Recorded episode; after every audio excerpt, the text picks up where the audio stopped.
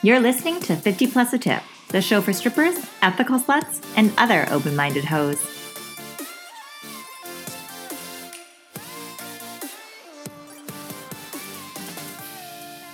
Hey guys, welcome back. It's Danica, and I'm joined today by Riley. And we're actually also joined by the sexy and talented Samantha Mack. And what doesn't this woman do? She's a porn star, a porn producer. She teaches women how to be successful in the sex industry and is the host of a ton of things and events. Her resume is longer than a fucking CVS receipt. From a lifeguard to a stripper to a DJ to a stand up comedian, there's not much this powerhouse woman doesn't do. We are so excited to talk with you. We've been planning it for a little bit now, and Riley was like, please let me interview her with you. So I dragged her along, and thank you so much for joining us today. That was such a nice intro. thank you. I wrote myself. You make me sound really good. You are really good. we only have the best on here, okay? but clearly. but yeah, we're super excited because um, you've just, yeah, you've done a ton of stuff and you're very well spoken and you're very open about everything, which I think is super admirable. And uh, yeah, so to get right into it, how did you first even get into the sex industry? You started with stripping, but how did you get there? So it all started because uh, I was a lifeguard and I lost my first lifeguarding job and I got really depressed and I gained about a hundred pounds in maybe a month and a half. Like I just sat in my car and cried and ate. Like I lost my, my lifeguarding was my dream. And I remember I just suddenly woke up one day and I was like, oh my God, I'm so fat I can't fit into any of my clothes. So I started working out, and I started training. And every time I lost 20 pounds, I would give myself a reward. So my first 20 pounds lost, I got my nose pierced.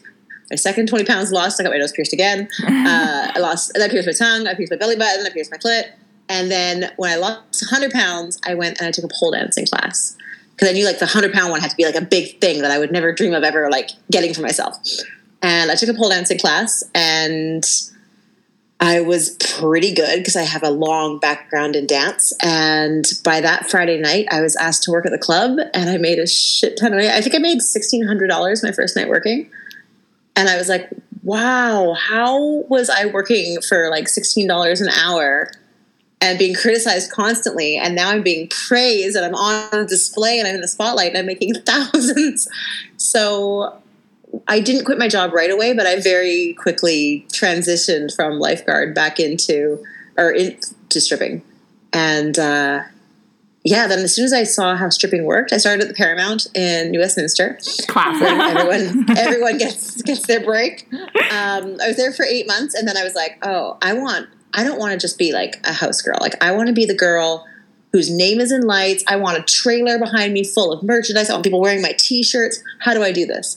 And so I started like finding photographers and doing photo shoots. And then I went to Alberta and I danced there for a while. And then I came back um, with enough money to get my boobs done.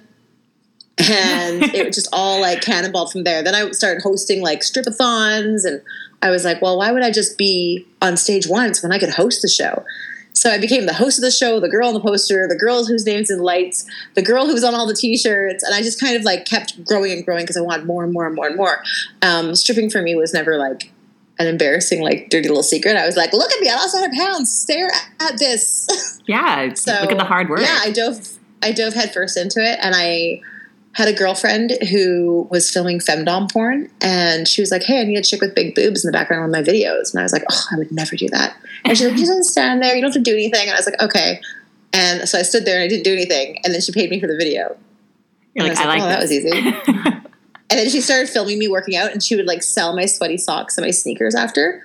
And they sold for like hundreds of dollars. And I was like, Oh, okay, so porn doesn't have to be like, eh, eh, eh. it can actually be like other things. Yeah. So I did fetish porn for two years, and then I got bored of having to be creative all the time. And I was like, I'd rather just look beautiful getting fucked and feel good. And so then 2012, I did my first hardcore scene, and it just like exploded after that. I was like, I don't ever want to go back. Pun intended. Uh, uh, that's awesome. Uh, so you're one of the first people to be really uh, out and proud as a stripper, and I assume that that not only brought you a lot of positive attention, but also a lot of criticism too. How did you handle that? So when I like when we say like you were the first, like of course you're not like the first stripper ever, but um, even in the seven years I've been in the industry, I've noticed a huge change about how people are so vocal of their strippers. Seven, five, I'd say even three years ago, people were a lot more shy about it, and you were. Um, really ahead of the game. Like you even said for yourself, I didn't think it was something to be ashamed of, and you're really proud. Like I'm an out and proud stripper. Um, and now that comes with a lot of like, wow, you're so body positive and you're so pro fem and or pro like pro feminist. And but back then, I don't think it had such a positive um, connection in society. So how did you how did you handle that? So in 2005, I had my first booth at a trade show where I was a very proud stripper. Um, some people loved it. Lots of people paid to take pictures with me. Um, it was like being a show pony. Um, I think it was 2007. I was at the Abbotsford Naughty But Nice Taboo show or Naughty But Nice Sex show, and I was dancing on stage with the male dancers because we'd all perform at the same time. And I was dancing on a table, and I I did something, and this guy looked at me and he was like, "My wife's got nicer tits than you," and I was just like, "That was really mean." I just got off their table, went and danced for somebody else, and uh, him and his friends circled me in the middle of the the venue afterwards. Like after the show, I went and I got changed. I put my t-shirt, my pants on. I'm like, this is really like I felt really shitty about it. I'm like, these guys like insulted me. Who insults people? And so I I called my brother and I was like, I need you to come work security at my booth. Like these guys are bugging me. I don't like this. You got to help me. And then they circled me and like threatened to fight me. Ew. And they were like shoving me around the circle like we were in high school. And these were grown ass men. And so I was like, I remember just screaming bloody murder for security. And security came and he and he was just like, Oh, is there a problem here? What's going on? And then the guys who were working in the kink dungeon came out with their like leather kilts on, their floggers, and they're like, Samantha, you got a problem? I'm like, Yeah, these guys want to kick my ass. And they're like, no problem, boys. And they just like quietly escorted them out the back door. The door closed, and I never saw them again. I love it. Oh but, Always um, the kink community. But yeah, it's been crazy. Like, there's like like men have wanted to beat me up for being an out and proud stripper, which is crazy. Um, ironically, I, or shockingly, I have a lot of female fans. A lot of women are like, "I wish I could do what you do." Oh my goodness, where do you buy your bras? Where? How do you do this? How do you do that? Um, it was men who had the issue. They were like, "How dare you own your sexuality, madam?" Yeah. So, How dare not be free for us? Uh, I think I feel like that's more often the case than not. It's like a lot of insecure men that are like, no, no, no. Female sexuality is only like when we want it to be around and we don't want to ever pay for it. And it needs to be free and accessible to us. And how dare you get joy out of it? Mm-hmm. It's only for our joy. Yeah. right. Gross. Um, so, okay, you actually used to be a stand up comedian, uh, which is awesome. Uh, how did that fit into your sex worker career? Um, I was bored on Monday nights, and so there was a club called uh, The Corner, and was, the show was called Comedy on the Corner. It was Monday nights, and so myself and a couple other strippers would go and we'd watch the comedians, and it was fun. And we'd always dress up and try to get attention because you know what else do you do on Monday night? um, and then I was like, well, I've been hosting events for a really long time. I tell stories on stage all the time. I always have to like kill time and keep the audience entertained. I'm like, I could do this. And so they gave me a spot. And so I told one of my classic jokes that I would tell at like a sex trade show. Um, and it was pretty good. And then I did it again and again and again. And I became the girl who just talked about penis all the time. and it was fun, but I realized that I would, I'm really funny when I'm hosting at a strip club, or I'm really funny when I'm hosting uh, the Taboo Naughty But Nice show, the sex shows, uh, the expos. Like any of those exotic events, I'm hilarious because you're already in the mindset to talk about dicks and clits and boobs and butts. So when you go to like a dive bar in the basement and stand against a brick wall with a single spotlight on you, and you suddenly start talking about like lap dancing or guys like not having boners, the people in the room get really uncomfortable. And I was like, oh, this is not my demographic. So I was like, okay, well, maybe I need to change my approach. Like maybe I need to like teach them what sex is first and then joke about sex. And they were just they were not having it. Like they were like, "You have anal sex, dear heavens! I need to go to church. I need to pray for you." and so I was like, "Okay, this is not the right place for my comedy. My comedy is is very explicit and." I was on stage with guys who were talking about being drunk and high and you know bad dad jokes and it was it got to a point where I was like, okay, I'm I am now too outrageous for this show. And my stories were stories. They weren't just like one-liner jokes. Like I would tell you like what had actually happened. And when you're giving your point of view about something crazy that happened in a strip club, it's funny to strippers. It's not funny to the customers you're making fun of. so so I bowed out of comedy and I was like, you know what, I'll keep my I'll keep my jokes for the sex workers. It's fine. They get me. yeah, the audience that appreciates it. Yeah, For sure. We need to start our own like But you gotta know your audience. yeah. definitely. We gotta start our own like stripper stand up club. Yes, That'd be iconic. 100%. Strippers are hilarious. Mhm. I feel like we have to be the, shit, we go have to through. put up with, and the stories we have, like,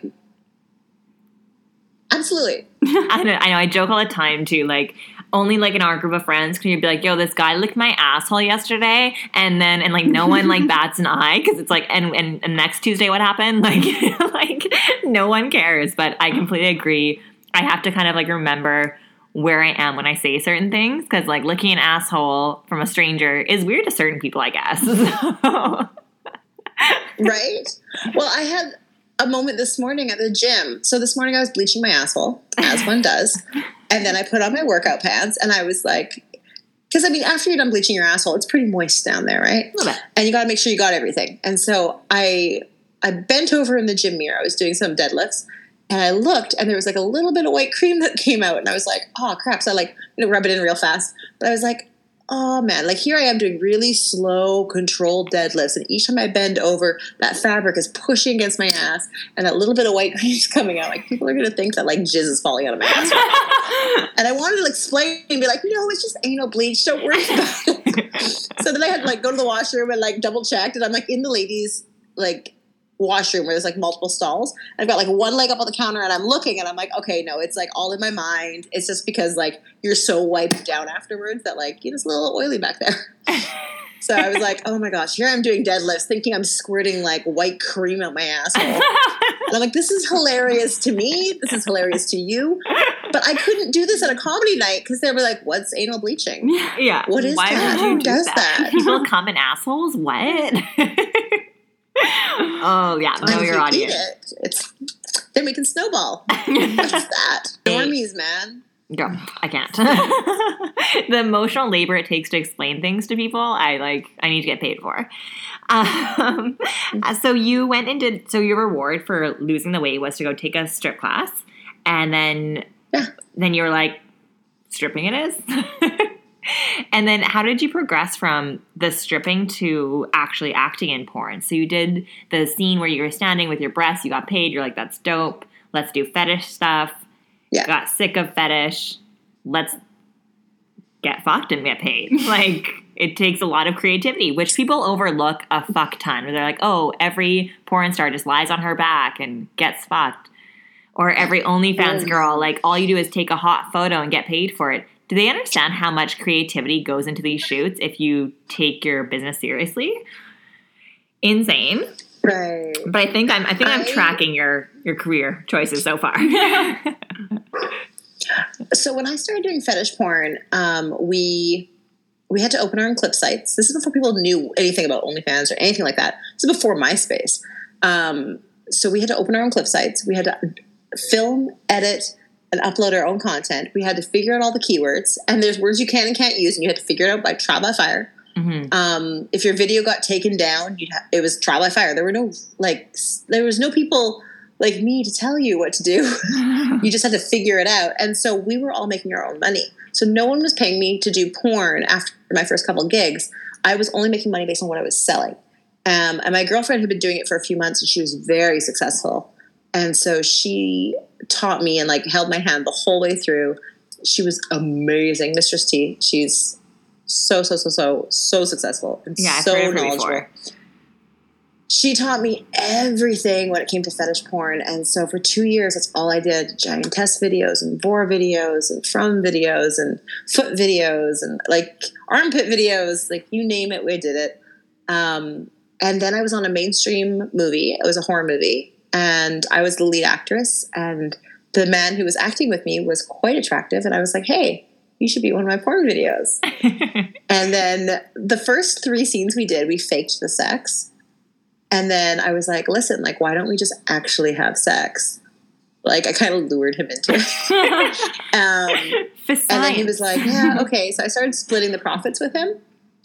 And uh, he didn't make a lot of money. So when I was handing him, you know, checks for like, you know, $1,500 at a time, he was like, it's really good. And so he got he got really into it. He started writing and buying costumes and and doing set deck. Like he was really really into it. So we shot together for almost two years and it was probably the most successful of my clip store career was that time because I had such an inspired partner. Um, and then he didn't want to be in porn anymore, and I just took a year off and I didn't shoot. And I was like, oh no, like I'm such a good porn star because I only sleep with one man. I'm not a whore. And then I was like, ugh, but can I be? huh. And so then I started dating shreds and and I was like, listen, like the porn life isn't for you, man. Like you don't want to be a part of this. Like just be my boyfriend, relax. And he was like, no, I want to do this so badly.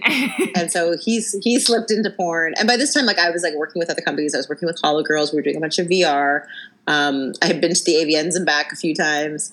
And she was like, put me in coach. I'm like, oh, I don't want to. It's going to ruin your career. Because he was a pro wrestler and he had a bunch of kid followers. Oh. And they called themselves the Shreddies and they made Aww. their own t-shirts. They're adorable.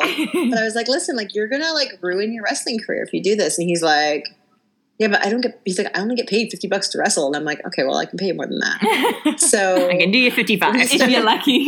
we started, yeah, we started shooting porn, and he loved it because he's an attention whore. he did a really decent job, and then the the more jobs that came into Vancouver, um, I'm only one woman, so I could only take one role. And they were like, well, listen, we're not going to come unless there's six roles filled. And I was like, crap. So that's when I started creating Porno Boot Camp, and I was getting a roster of men and women together. So when companies would come here for work, not only did I get work, but then I could ensure that I got continuous work because I was like, oh, you need six girls filled? I got six girls. Mm-hmm. Oh, you need you need two guys and three girls on Friday at six? No problem, I got that. So I started building this roster, not because I really wanted other people to get work, but because I wanted work. Mm-hmm. I wanted to be better. I wanted to work for more companies. I wanted a bigger name.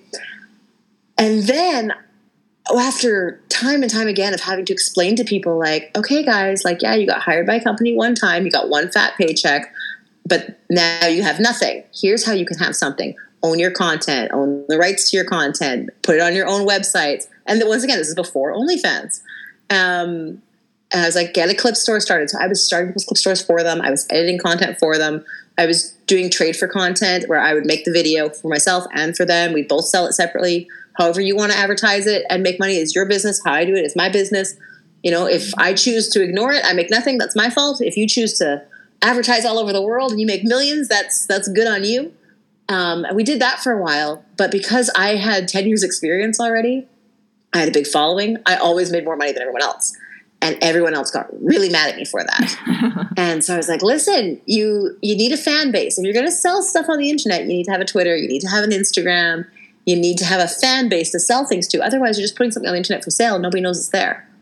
Um, and that was the part that was really hard because then jealousy came into play.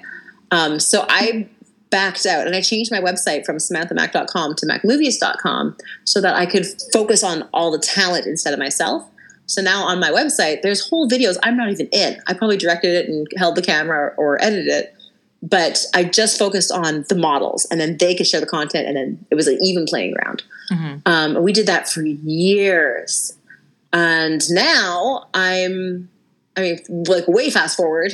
Um, now I'm here in LA, and Shreds is in Vancouver, and he's running Mac Models in Vancouver for me, and he's now filming and editing the content um, with different models out there, and then I'm doing the same thing down here, and we've like branched out and spread our wings, and now we're actually creating like um, a much bigger porno boot camp that's going to go it's going to reach much further and offer many more jobs to people. And we're about to launch it and i'm super stoked.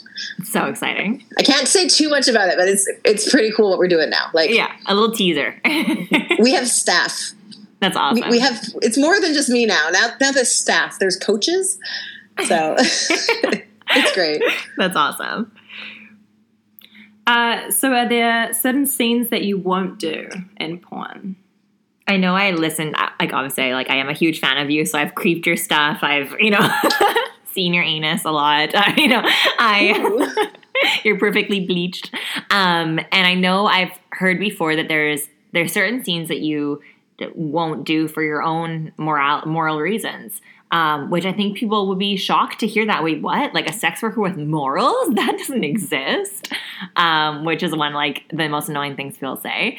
Um, but one of them I hear is a cheating girlfriend scene, and you're not. yeah Yeah. So can you explain to the listeners why that is one you won't do, or other ones you won't do?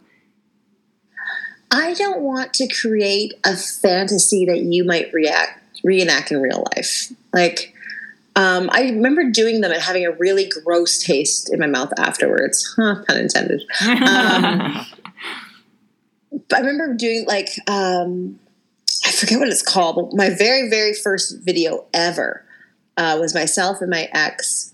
Uh, James Wire, and he's mowing. I think it's called the Lawnmower Man. Actually, he's mowing the lawn, okay, and I'm all like, "Ooh, look at that thirst trap!" Like I'm like Mrs. Robinson in the house in my lingerie, and I'm like, "Oh, look at that man taking shower. It's so hot outside. I should offer him some lemonade." And then he comes in the house, and I'm like, "Oh, could you just help me with one more thing? I can't pull out this this folding bed." and so he pulls the bed out for me, and then I'm seducing him, and he's like, "No, I shouldn't. Like my wife and kids are waiting at home for me." And I'm like, "No, you can't resist me." Blah blah blah. And the only way I would do that script is if at the end of the video we revealed that it was role play, and he was actually my husband. Um, and I was like, "Oh shit, it's three o'clock. You got to pick the kids up from school." And then uh, I throw his keys at him or his pants at him or something, and I'm like, "Oh, when you get home, finish mowing the lawn." And then we like tied the whole movie together. And you saw it was a couple doing like role play, and not just like Mrs. Robinson next door Right. seducing the neighbor boy. Um, because I don't want someone to be like, "Oh yeah, my wife is no good. You're so much better than my wife. Oh my god, I hate her so much." Yeah. Like that shouldn't be what makes your dick explode. That's not that's not cool. I don't like that. Um, so yeah, I don't like I don't do cheating stuff. My wife and I just did a video um, where we had to like turn the limo around right before the wedding because she had never been fucked in the ass by a man. And so I call up one of my friends. I'm like, "Hey, could you fuck my my wife in the ass, please? Take one for the team. She needs this." And then she's like, "I feel like I cheated on you, though." And then he ends up saying, "Like, well, if I sleep with your wife too, will that be fair? It's even." Everyone's happy. Like, "Yeah." He's like, And how we- can I make this better for you? right. Good Um, guy Steve yeah, over I- here. I I always have to have scripts where it's very clear that the sex is consensual Mhm. and that we are not doing something behind your boyfriend or girlfriend or wife or husband's back. Um, I just don't want that energy out there. I've been cheated on so many times and it hurts. I would never want to encourage the next generation of men to think that cheating is something that is sexy and to be desired. Mhm. So that's just I just don't do it. And I've gotten flack for it too. Like I also don't do like stepmommy um like taboo fetish stuff Mhm. because I was like, you know what? I don't I don't need to encourage you jerking off to your mom or your stepmom. That's weird. And I get requests constantly. Like I just sent back like a thousand dollar request the other day. This guy was like, please send a video, call me Caleb and tell me that you're my mom and and make me do this, that, and the other. And I was like, no, please stop seeing Freud. He's a terrible therapist. you do not want to fuck your mother. Stop it. Uh, I was like, I, I can't. I don't even. I, no matter how badly I, I need a bigger paycheck, I'm just like I I can't be that person for you. There's lots of characters I can play. There's lots of things I'll do. The list of things I will do is much longer than the list of things I won't do. Pick from that menu. Um, you know, I just like there's lots of crazy shit I will do. Like I broke into a school bus to fuck. That was fun. I broke into a church and then we wiped up the cum with we ripped up pages from the Bible. Like there's lots of crazy shit that I'll do. But uh but I won't be your mom. and I and I won't uh I won't encourage your cheating fantasy. Okay. I have in the past and it was gross. And I think I've deleted a majority of those videos. At one point I deleted 300 videos from my catalog because I just didn't like the content. I didn't feel it didn't sit right with me. Mhm. Uh, well, that kind of ties us on to our next question as well, is about ethical porn. So, can you kind of explain to us what this term means to you, or how, what you think about it, or yeah?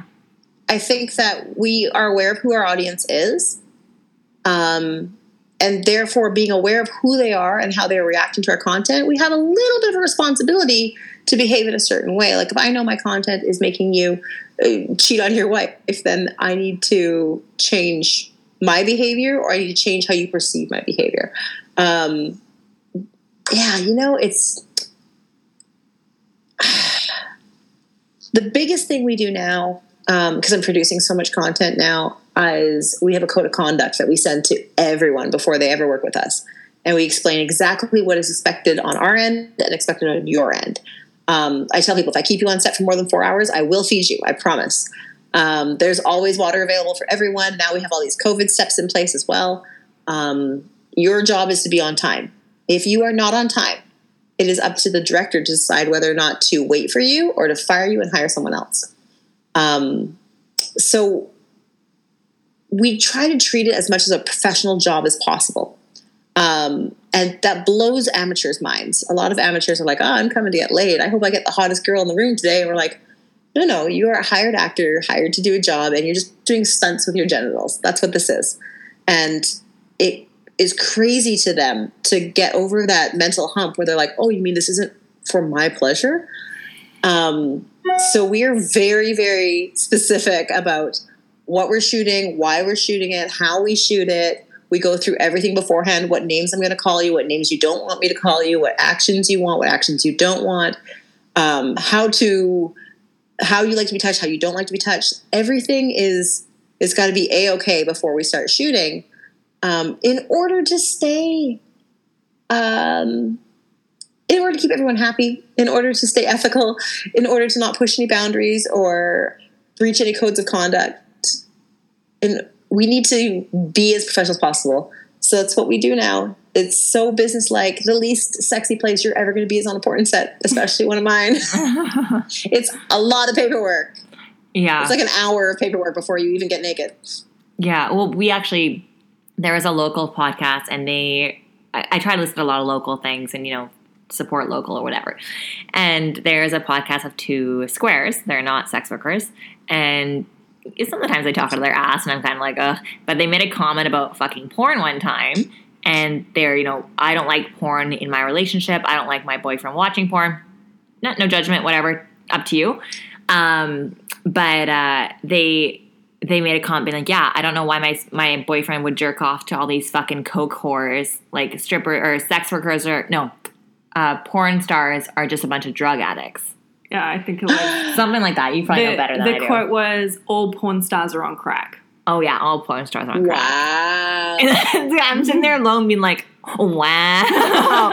then I was like, and like wrote them this like very like polite message, being like, "I think you should educate yourself. Here are some articles to read. Here are some things to look into. Here are some porn stars you could talk to."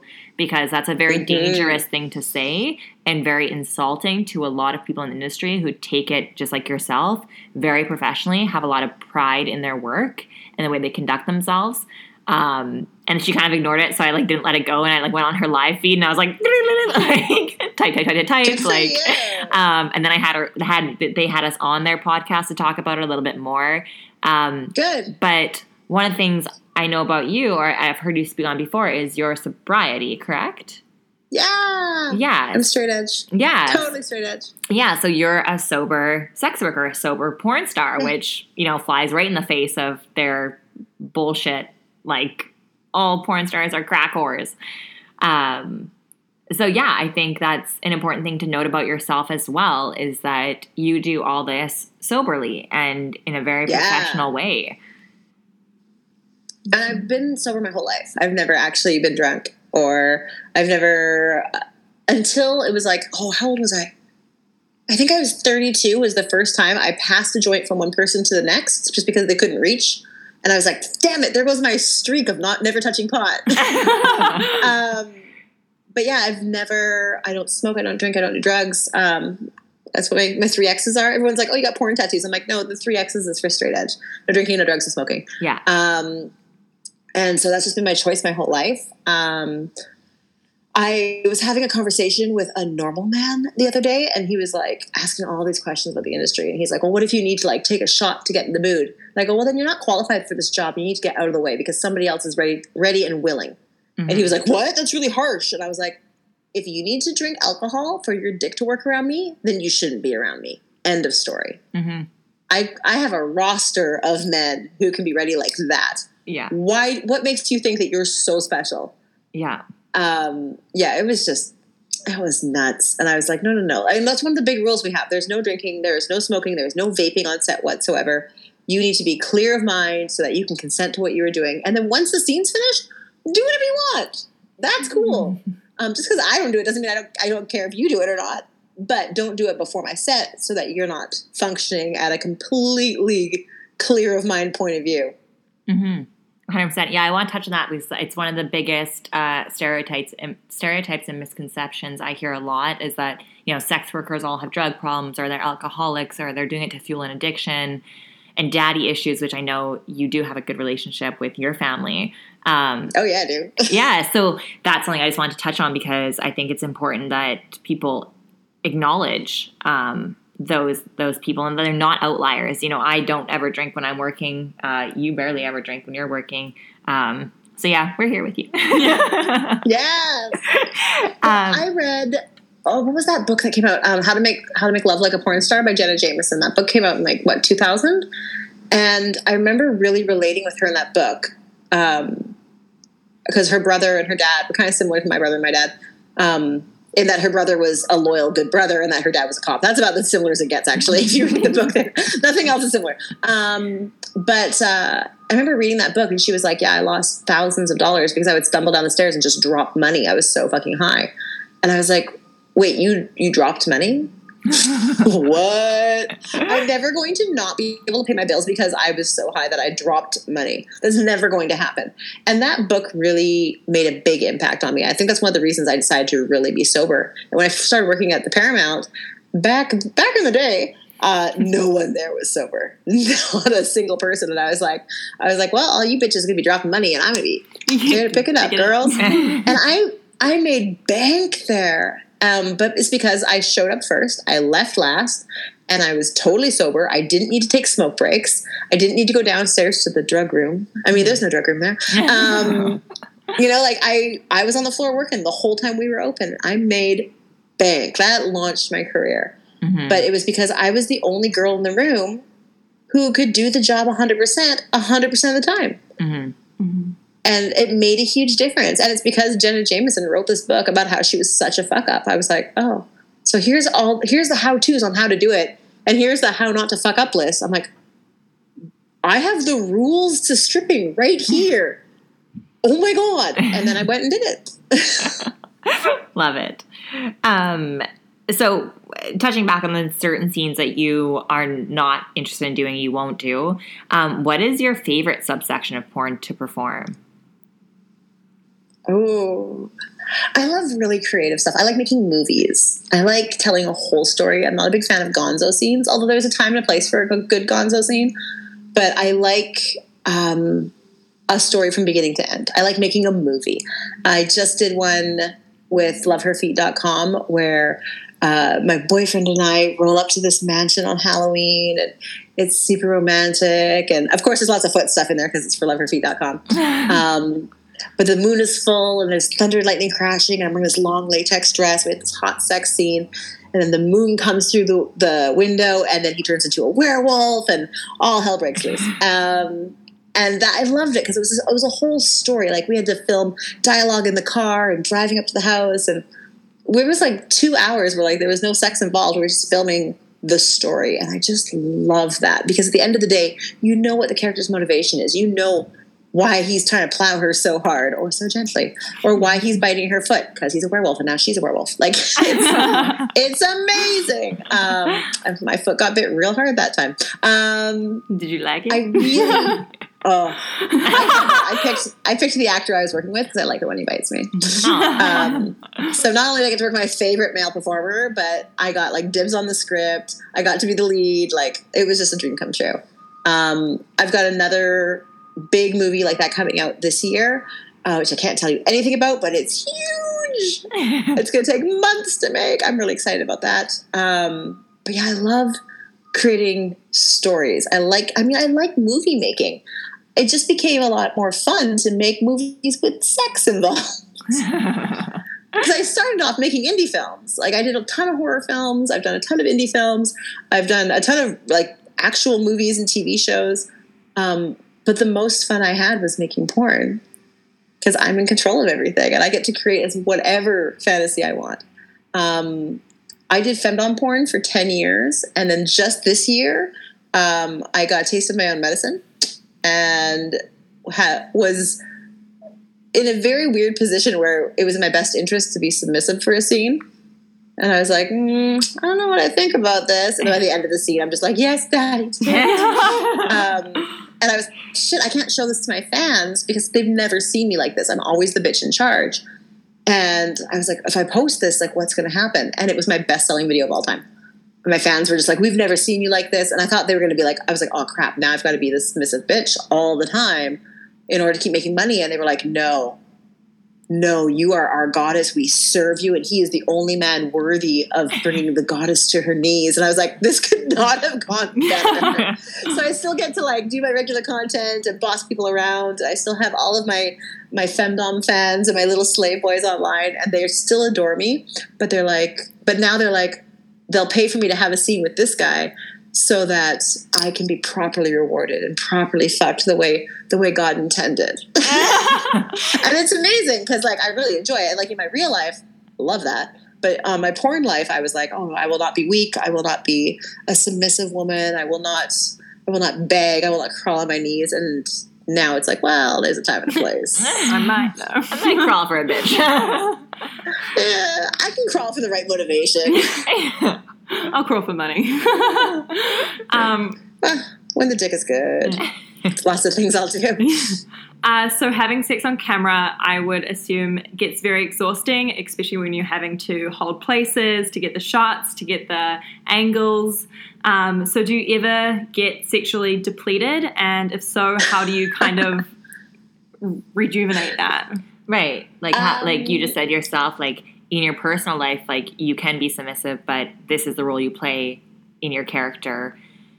Like I assume like those playing those roles and like she said, like the not like you said yourself, it's not that sexy on set. Like there are like you're you're working. So Yeah. just like work can be depleting. How do yeah, how do you deal with that sexual depletion if you experience it and how do you bounce back? I think I'm really lucky because I genuinely love what I do. Um, I will act my heart out. Um, I have a scar on my knee from a film I did last month where I was fucking on a tattoo chair and the hinge of the tattoo chair just dug itself into my knee and it just slit me open. And I was like, oh, that hurts. And I'm like, oh, it's a good angle. And I can see the water. And I'm like, all right, let's keep going. just kept going. Um, and at the end of the movie, I was like, oh, I need a band aid. um, but it just the acting takes over. Like my my love for movie making really takes over. There's some positions that I just can't do. Like I had abdominal surgery, and so um, if I have my legs like in a pike position for too long, one of my ab muscles will like pop out of place, and it hurts so bad. It's happened on set twice here in LA. Um, and it's uh, super embarrassing because like it's so painful, but I don't want to show anybody else I'm in pain. So I'm kind of like, hang on, I'm okay, everything's fine. I have to like massage my abdominal muscle back in. Um, but the dudes are cool with it. They're like they get leg, we get leg cramps all the time. People get like foot cramps constantly.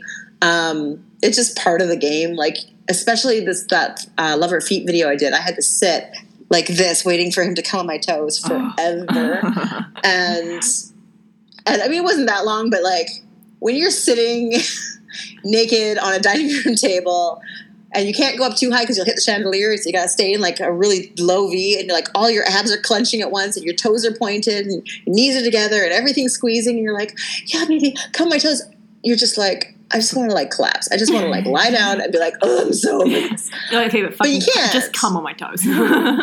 And then he did come my toes and it was perfect. It was amazing. Um, and then the biggest comment on the video is, oh my God, the cum shot on her toes was so good. I'm like, oh, thank God, because it hurt. I worked for it. I worked for that one. But it just, it happens. We also have um, easy ways to communicate that you don't see on camera. Um, especially when you have the same partner over and over again, you guys learn how to communicate without saying anything.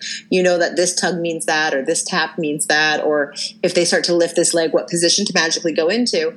And a lot of times we're changing positions because somebody's sore or tired or the table's pinching their tailbone or something. Mm-hmm. Um, so working with the same performers over and over again, you start to be able to perform like a dance. Mm-hmm. And you know that when they when they put their hand here that you've got to move a certain way because it's the next move. You can start to feel each other. And it's I really like relate it to like a good tango dance couple. Mm-hmm. Um, you know, like the ones we watch on TikTok all the time. They're amazing, but they're amazing because they know each other's movements and they can interpret what's going to happen next and how to flow properly with that person. So when you get a partner like that on set and your your director lets you guys go with it, you can create some really beautiful porn, some really gorgeous shapes. Um, but that's not always the case. Sometimes you get thrown with a newbie who doesn't know what they're doing, and you're like, "All right, let me let me take care of business here. I got you."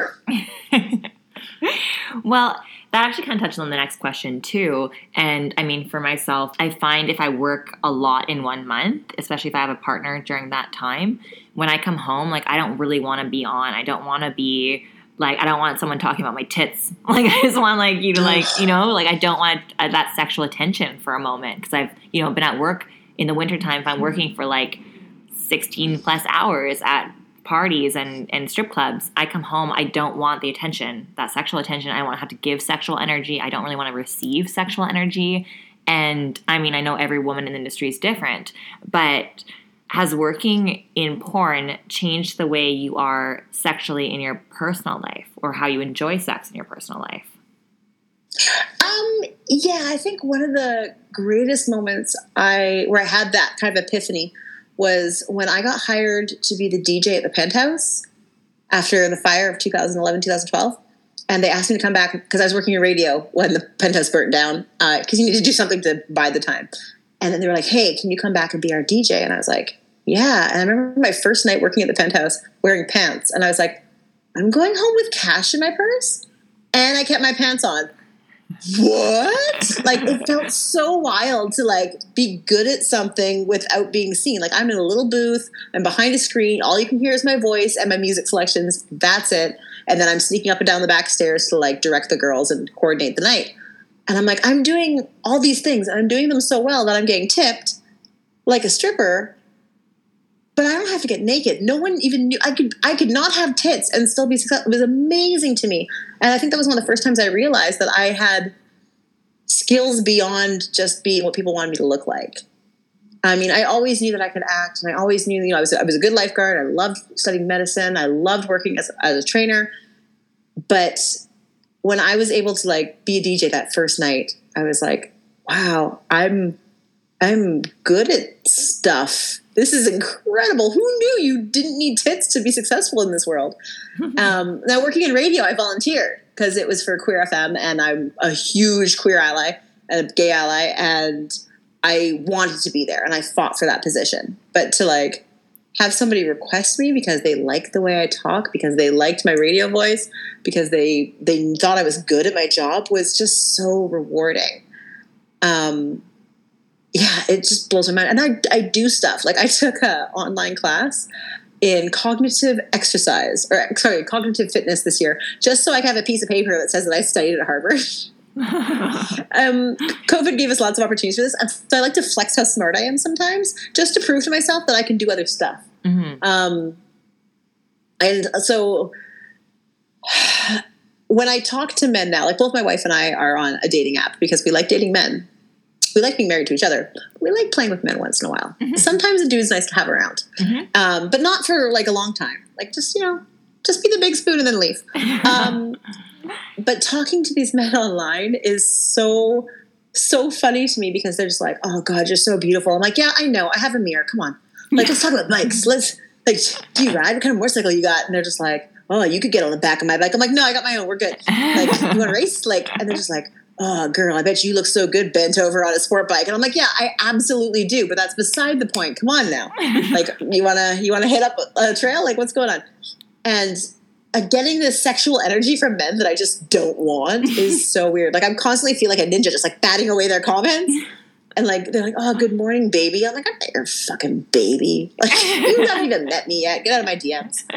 And it's so weird. And I realize because I'm constantly being given sexual energy and I'm constantly pushing it out that when it comes into my real life, it feels like work. And I don't like it. Um, I like it when people just want to be my friend because they want to be a part of whatever I'm doing. You know, I've got friends I go motorcycle riding with. I've got friends that I go to the beach with, friends that I hike with uh, you know, everyone's got their gay BFF that they bitch with, but it's so weird to have guys come at you. Like this whole dating site thing is super new to me, but it's so weird to have guys come at you and just be like, "Oh God, you're so gorgeous." I'm like, "Yeah, that's why you clicked on me, you idiot." of course I am. Next, like I swiped on you because your face looks decent enough, and you swiped on me because mine looks decent enough. Now let's continue. And they're like, oh man, this one guy kept going on and on about I want to suck my toes and he wanted to take me on a date and romance me and he wanted me to wear a short skirt. And I was like, listen, this conversation is really sexual. I'm not feeling very comfortable. Can we just like talk until we meet and then vibe each other out? I'm like, this is a lot too, too much too soon. He's like, oh, okay. He's like, just one more question. Do you squirt? And I was like, yo, bro, you'll find out if I squirt if I want you to find out. But right now, you're just a name on my phone I don't even know if you're real. This is weird. This is gross. He's like, I'm just trying to flirt with you. I'm like, well, you're doing a really shitty job. and I find that I'm so harsh with men now because they've been trained and taught to sexualize women. What do you do with a woman who doesn't want to be sexualized? Like a dude would go so far if he was like, wow, that idea you had was really smart. I don't know how you came up with that. I'd be like, oh, you You want to see me squirt? no, and, like, damn, Samantha, you're so funny. I'd be like, whoo, here come my pants. Yeah, yeah, yeah. And they're just like, they're like, I love women like you. Your your body is exactly what I'm looking for. And I'm like, cool, cool. I'm so glad that I'm the object of your affection. Yeah. No, awesome. I com- I completely agree. I think that's something that like a lot of women in the industry, um, like this, like exactly how I said I feel, like in the way you say you feel, and I think Riley has to voice that too. Like, yeah, like we get enough sexual attention um, work that when you get it outside of work and like un, unsolicited or kind of like unasked for, it feels like you're working again. It's like uh, no, yeah. like there's more to me, and like I present that at work, and that's what I get paid to present. But like you know, I have two degrees, or like I'm doing my statistics major. Like I have more to offer. And I was with a client of mine yesterday and i'm pretty mean to my clients. Like i definitely am. I dom sometimes too. So sometimes that filters a little too much into my regular clients or i'm a little too mean. But uh he was like your face is so pretty. I'm like okay cool. I'll tell my parents that since it's pretty much this, their genetics. Um anything else to offer to actually compliment me the fuck on? And he's like danica like chill. And i was like no like yeah i get that's a compliment but like i didn't make the face. Like well i mean i paid for some of it. But you know like, but yeah so i completely agree where it's like yeah like compliment me on my brains or compliment me on how funny I am. Yeah. Well, and I also think too that um, for me, being being called pretty, I don't think it's sincere mm-hmm. because I spent so much of my life being the ugly duckling that like mm-hmm. I still don't quite see myself as pretty. Like I know if I put my war paint on properly and fluff my hair that I can look like the image you want, mm-hmm. but I don't. I still don't. I still have fat girl syndrome, so I still believe that I am not pretty, mm. um, which is my own psychological issues. But so when a man's like, "Oh, wow, you're so pretty," I'm like, "Okay, what do you want?" Like mm-hmm. it doesn't ever sound sincere to me. Like I don't think anyone actually thinks that I have a pretty face or that you know I'm a beautiful woman. Like I think that they're saying that to get what they want, mm. and so it it kind of sounds like a lead in something when someone's like, you know, don't take offense, but you're like, oh, here comes the other shoe about to drop. You know, like so when someone's like, oh wow, you're so pretty, I'm like, uh huh, and and what do you want from me? Mm. You know, like it, it kind of feels like that lead up. Um, it just it means so much more when you can compliment somebody on their choices or uh, personality trait or their skill or achievements. Like I've, I've, achieved a shit ton of things. Like I got a catalog of things you can compliment me on. Um, being humble is not one of them, but um, it's just it comes across as like like like it's a it's a password to get what you want. To be like, oh, you're so pretty. Oh my god, your boobs are so big. I love big boobs okay. well, I bought them because people like them. Yeah. So I got your attention. Check, that worked. Now, now what? Like, fuck, what do you want from me? So, It's like the low hanging fruit of compliments. It's like the easiest thing to tell a woman. It's generic. Like it requires no no but thought if a or. woman tells you you're pretty, Oh my god! Yeah, It's a different, different story. story. Different story. if a girl's like, girl, you look so good, I'm just like, oh, oh my Girl, god! Life made. and like not even like my little gay heart, but like I'm just like for a girl to tell another girl she looks good, like you must look good for that to happen. Because girls do not yeah. just throw out compliments. no. Like a chick on the way to the gym today, she was like, "Oh my god, your gym outfit's so cute," and I was like. Pulled my headphones and I'm like, thank you. I got it from Amazon. I'll send you the And link. I was like, I felt so good. I was in the gym like, damn, I do look good. Yeah. That girl said so. Yeah. Like, a hundred men could have told me that I was the most beautiful thing they'd ever seen in their entire life. And I would be like, uh huh, what do you want from me? But that one girl being like, wow, your outfit's really pretty. And I was like, she loves me. I'm the hottest girl in here. Oh my gosh, my workouts are paying off. I do feel this out right. Like, And yeah, I to get like a compliment from a woman is so powerful. A hundred Yeah. I feel like it's such an intention thing as well. It's like if a guy compliments you, you're like, you just want to stick it at me. But if a girl compliments you, you're like, you don't want anything, just my happiness.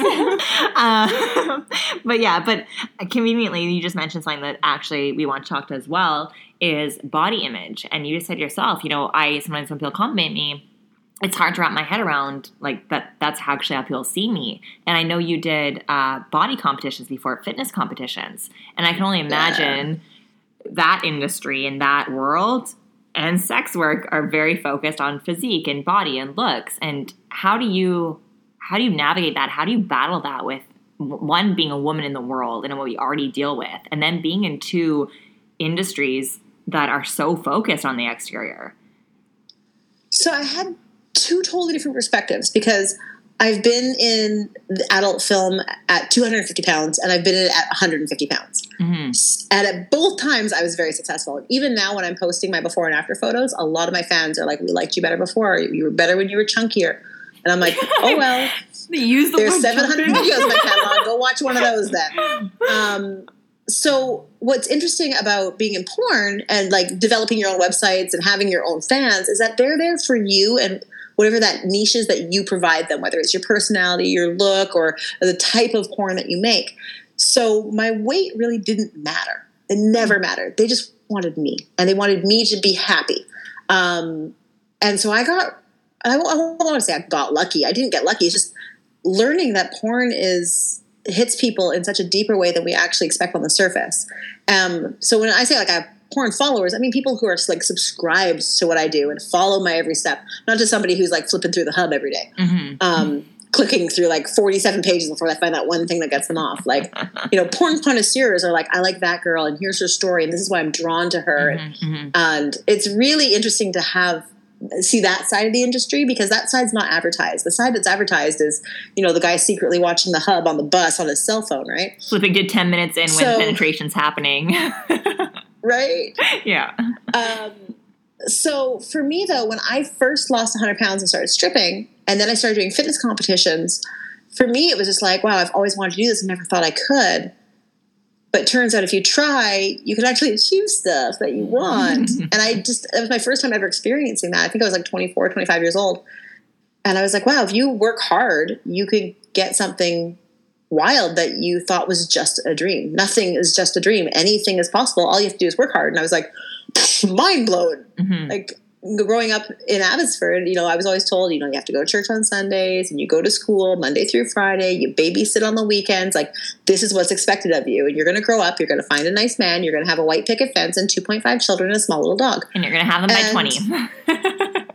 Once you figure out that that what the world expects of you doesn't have to be what you expect of you, all of a sudden the opportunities are endless. And I was like, well, I want to be a bikini model. And then I, I said that when I was like 232 pounds. I'm like, I want to be a bikini model.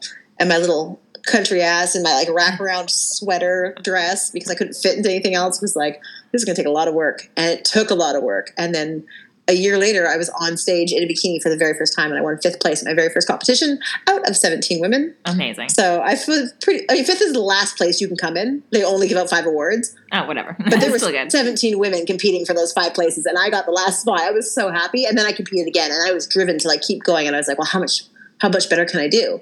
And I kept competing until I got first place in 2010, and then I just gave up. I was like, okay, I achieved this. What's next? Um, but being being out of shape or overweight was only an issue in stripping because they want a certain image on stage. In porn, it was never an issue because it was your personality and it was your content that was selling. Um, and there's really something for anybody out there. And so it blew people's minds where they were like, oh, well, you're too fat to be a stripper, but how are you successful doing porn? And I'm like, huh, surprise. There's more than just your opinion out there. um, but now for me, like, well, this year I'm trying to lose 100 pounds. I've got 22 pounds left to lose before New Year's Eve, um, which I think I'll probably come real close. I don't know if losing 22 pounds by New Year's is is going to happen, but I'll get real close. Um, but now I just love going to the gym. I love being strong. Um, I love my body looking more and more like a Barbie doll. It's something I always wanted. It's something I felt I couldn't have. Um, it's just, it's hard and it sucks. But I was like, you know what? If if it's something I want, then how bad do I want it? And it all comes back to that whole thing where if you're willing to work for something, you can achieve it. You just have to keep working hard.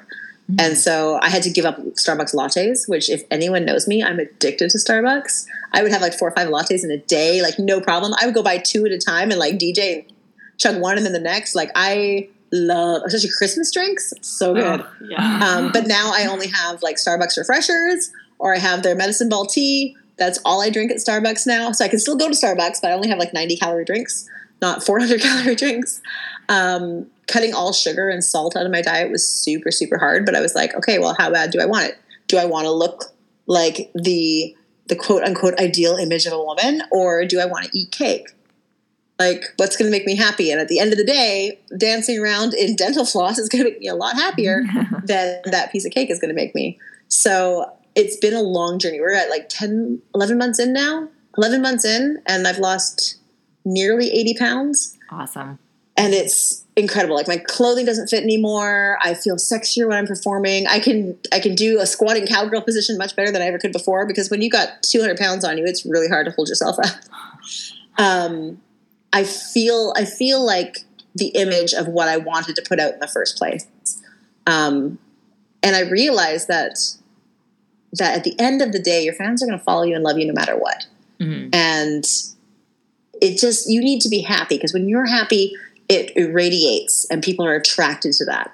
So me getting up and going to the gym each morning and trying to get abs desperately makes me really happy. And people, my fans, my my people, my my peasants, they they react really positively to that and they really push me forward. And now they're sending me their before and after photos and showing pictures of them going to the gym. And this ripple effect that I've created didn't come from fitness. It didn't come from my body changing shape. It came from me showing how happy this makes me. And other people saying, wow, I'm unhappy and I want to be happy too. So it's just been this like massive tumbleweed that just keeps going and going and going. That's awesome. Or in BC, we call it a snowball effect. well, congratulations on the 80 pounds. That's that's crazy Yeah. and well deserved. Um, so, are you stripping right now? Do you ever go back to the strip club, or you just stick strictly to porn now? Um, well, I mean, it's COVID, so everything's closed. Yeah, I have not stripped since, I, I mean, 2009 is when I retired from stripping. I've done a couple spot shows here and there.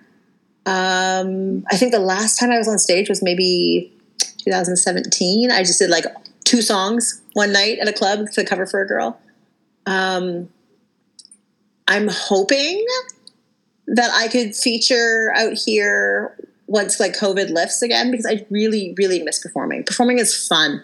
I love being on stage. But now that I'm like, I'm 37 years old, I'm like, who wants to go see a 37 year old stripper?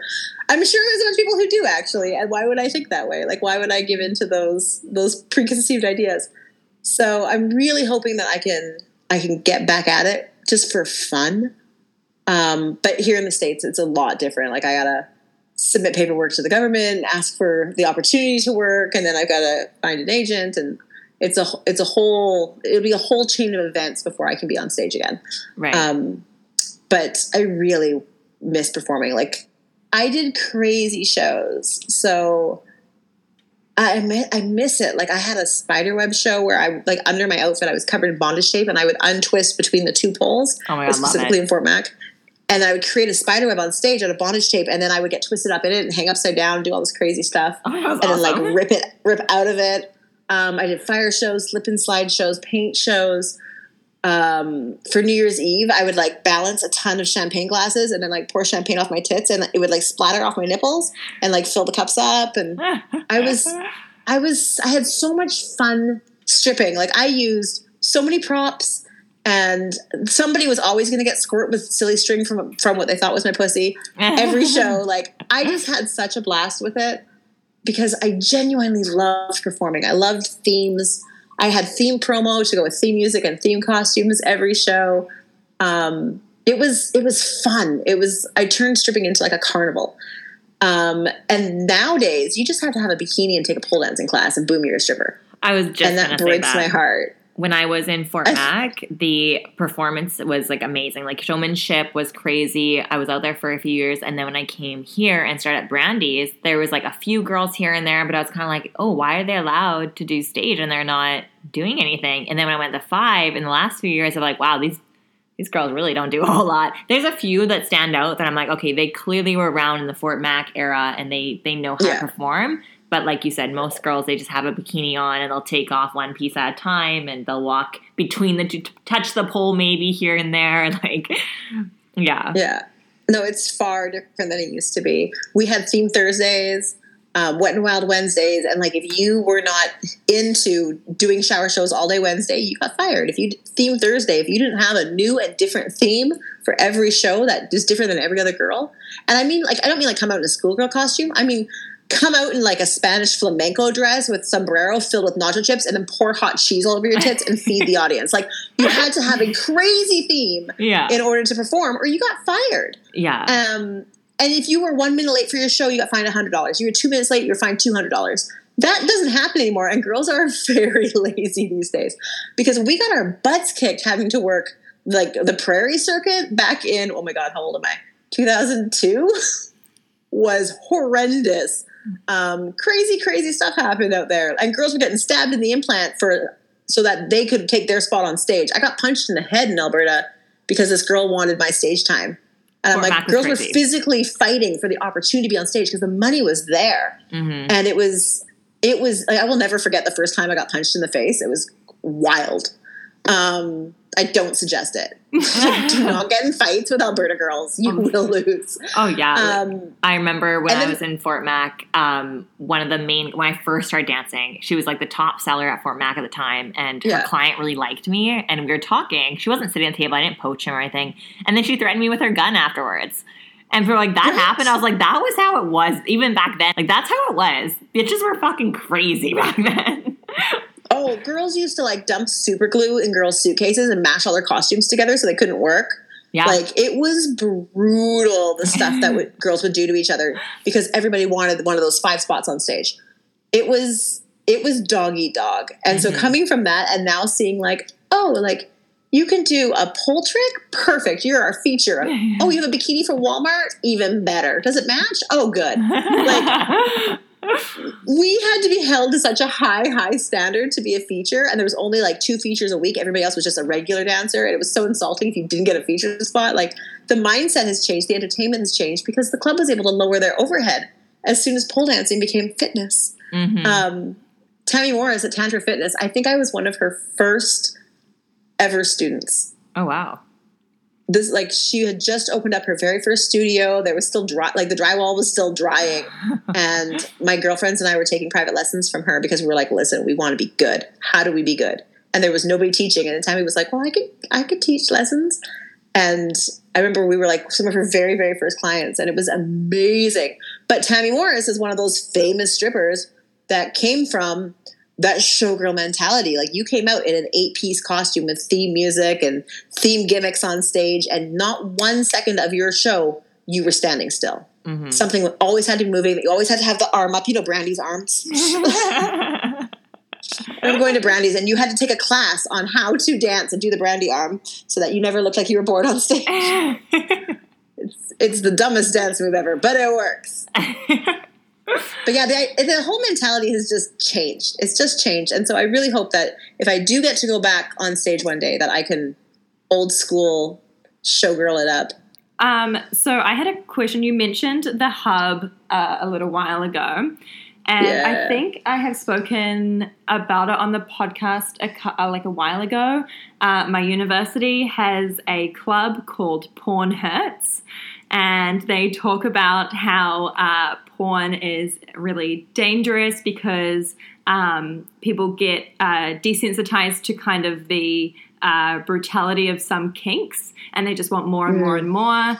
And then also that um, a lot of the porn isn't sourced ethically. So, you know, especially when you have Pornhub, which does a lot of stuff for free, how can you make sure that um, porn stars, directors, the girls, the guys, you know, are getting paid properly? So, um, I didn't know if you wanted to shed some light on both of those things and just kind of Pornhub and how that affects um, the porn industry and free porn as a whole. As a whole.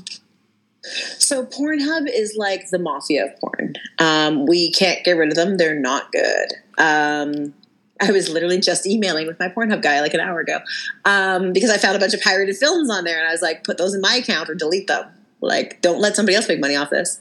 Um, so Pornhub basically works like they come to your house, they open your garage, they steal your bicycle, and then they sell it. And if you catch them selling your bicycle, they'll give you a piece of what they sold it for and that's what makes it okay. And if you bring them your lawnmower next week, they'll sell that too and piece you out again. And that's kind of how it works. Like they're like, oh, well, your content's already here. You should just open a profile. Oh, we'll open one for you. We'll pretend to be you. That way, you're being represented, and people still go to you eventually. We'll link to your Twitter. And so that's what happened. Pornhub made me an account.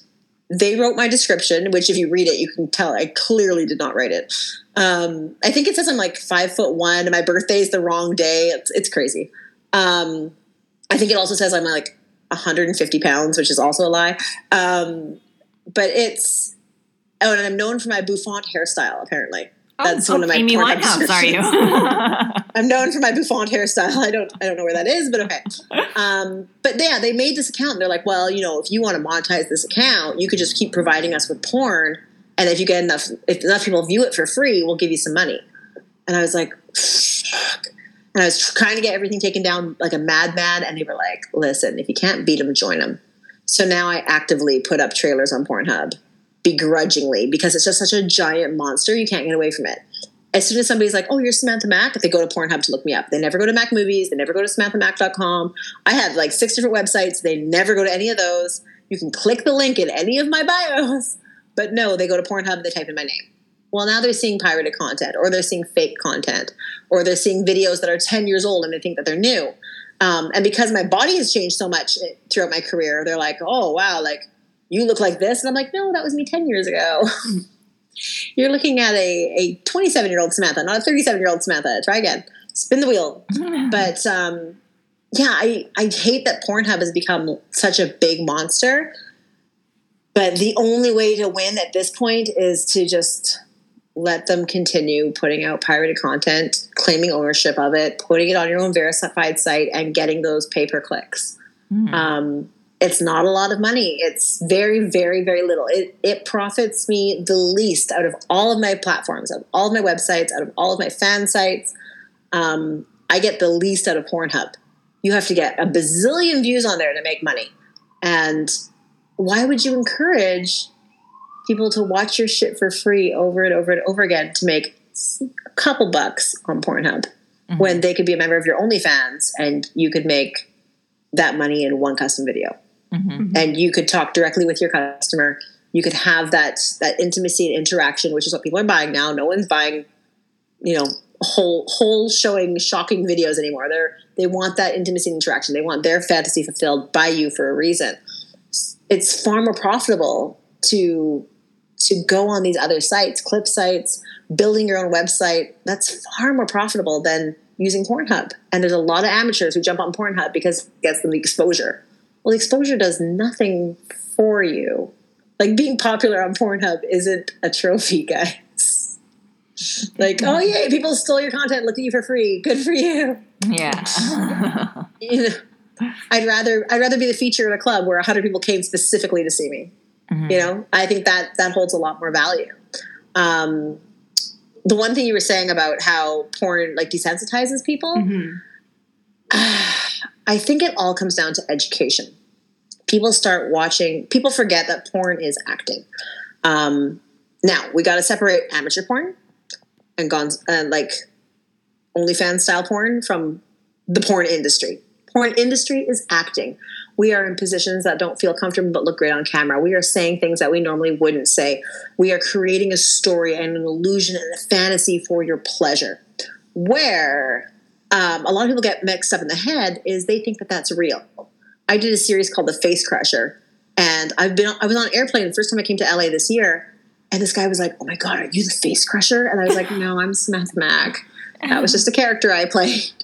And they're like, "Oh, do you love sitting on faces?" And I was like, "No, I don't actually. I think it's kind of stupid."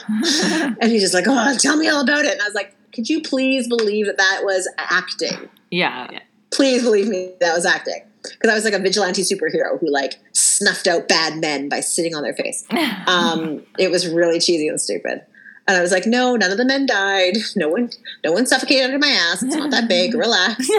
Um, but when we film things like when people get together and film OnlyFans videos and they're just like feverishly fucking and then they throw it on the internet and you know they're forgetting to do their age verification or their identity verification paperwork. They don't have the rights to their content and they're just throwing out stuff because you know you're new and it's exciting to, for someone to say that you're beautiful when you put your tits on the internet for the first time and you're just throwing that content out well then you can get stuck in the loop of like okay well i have to show something more shocking and more shocking and more shocking the next time to keep these fans going because you're not coming from the business mind your business mind would tell you to do as little work as possible for as much gain as possible you know create the stories advertise and market over time sell the same thing for two months I sell like one big video a month. That's it. I make I basically make 12 movies a year.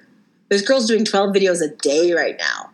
And they're just forking out that content. But at the end of the day, they realize they forgot to do their paperwork. They don't own the rights to anything. And if somebody wants to pirate it and sell on Pornhub, they absolutely can. And it's really hard to fight that. It's really hard to claim your DMCA for a custom video that you don't actually have on a published site somewhere. So people are shooting themselves in the foot by doing like crazier and crazier and bigger things because they're not thinking with their business head. They're thinking with a quick cash Mhm. thought. They're like, oh, this money here today in my hand is so important that you forget that you can have bigger money in the future if you play the long game. And so people are flicking through porn. They're like, oh, this girl will do anything. What else can I get her to do? And they're, you know, they're throwing quick little bits of money at her for some customs, $50 customs, $100 custom videos. And people become a slave to the money. So the performances maybe stop being ethical. Um, as a viewer, sometimes you see something that shocks you, it makes you feel a certain way, and so you start looking for deeper and crazier content. Um, I'm a big fan of BDSM content. I think it's wild. Um, I love genuine pain sluts. I think they're really fun to watch. Am I one? Probably not. Um, but I love watching them and cheering those girls on. I love, I love it when like I know girls in the industry who are genuine pain sluts who absolutely love those scenes, and you can tell when you watch them how how much they're actually enjoying it. But then there's some videos you watch where you're like, oh, this girl's not enjoying this. This is just something happening to her because the supply and demand was off. Mhm. And this guy was like, okay, well, I gotta, I gotta whip her till she bleeds in order to get money on my website. So I found a girl who would do it. That's scary. Mhm. And that's why we have codes of conduct. We have consent forms. We make sure that we are as ethical as possible because you don't ever want to be in that position. Mhm. And when you start masturbating to those scenes, it gets a little rapey. It gets a little unethical. It gets a little scary. And that's when you finish watching porn, you delete your browser history really fast. You're like, I can't believe I just got off that. Is it our fault that we're visually stimulated and we feel a certain way when we see something? No, you're supposed to have a response when you see something that is crazy and outrageous. Should the producers keep making it knowing that the people are only there for the money? Probably not. If that girl is only taking um, a paddle to the pussy and needles to her nipples because you're paying her a certain amount, you're just making a torture scene now and selling it as porn. And I don't know where the line is where it stops being ethical. Mhm. I think you got to love what you do. I think you have to like what you do. And if you like having needles shoved in your nipples and your pussy slapped, awesome. You should be doing that job. Mm-hmm. Not the girl who gets dragged into porn because she's too broke to pay her bills and she got roped into it and has no other option. That's when it gets scary. Mhm. And there are definitely productions that are based on that. Or the storyline is based on that. And maybe it could be fake. Maybe they're really good actors, but they're presenting it in such a way like, oh, we got this girl off the street. She's never done this before. She's crying, but she has to be here she's not going to get paid. That is the wrong thing to make someone masturbate to Mm-hmm.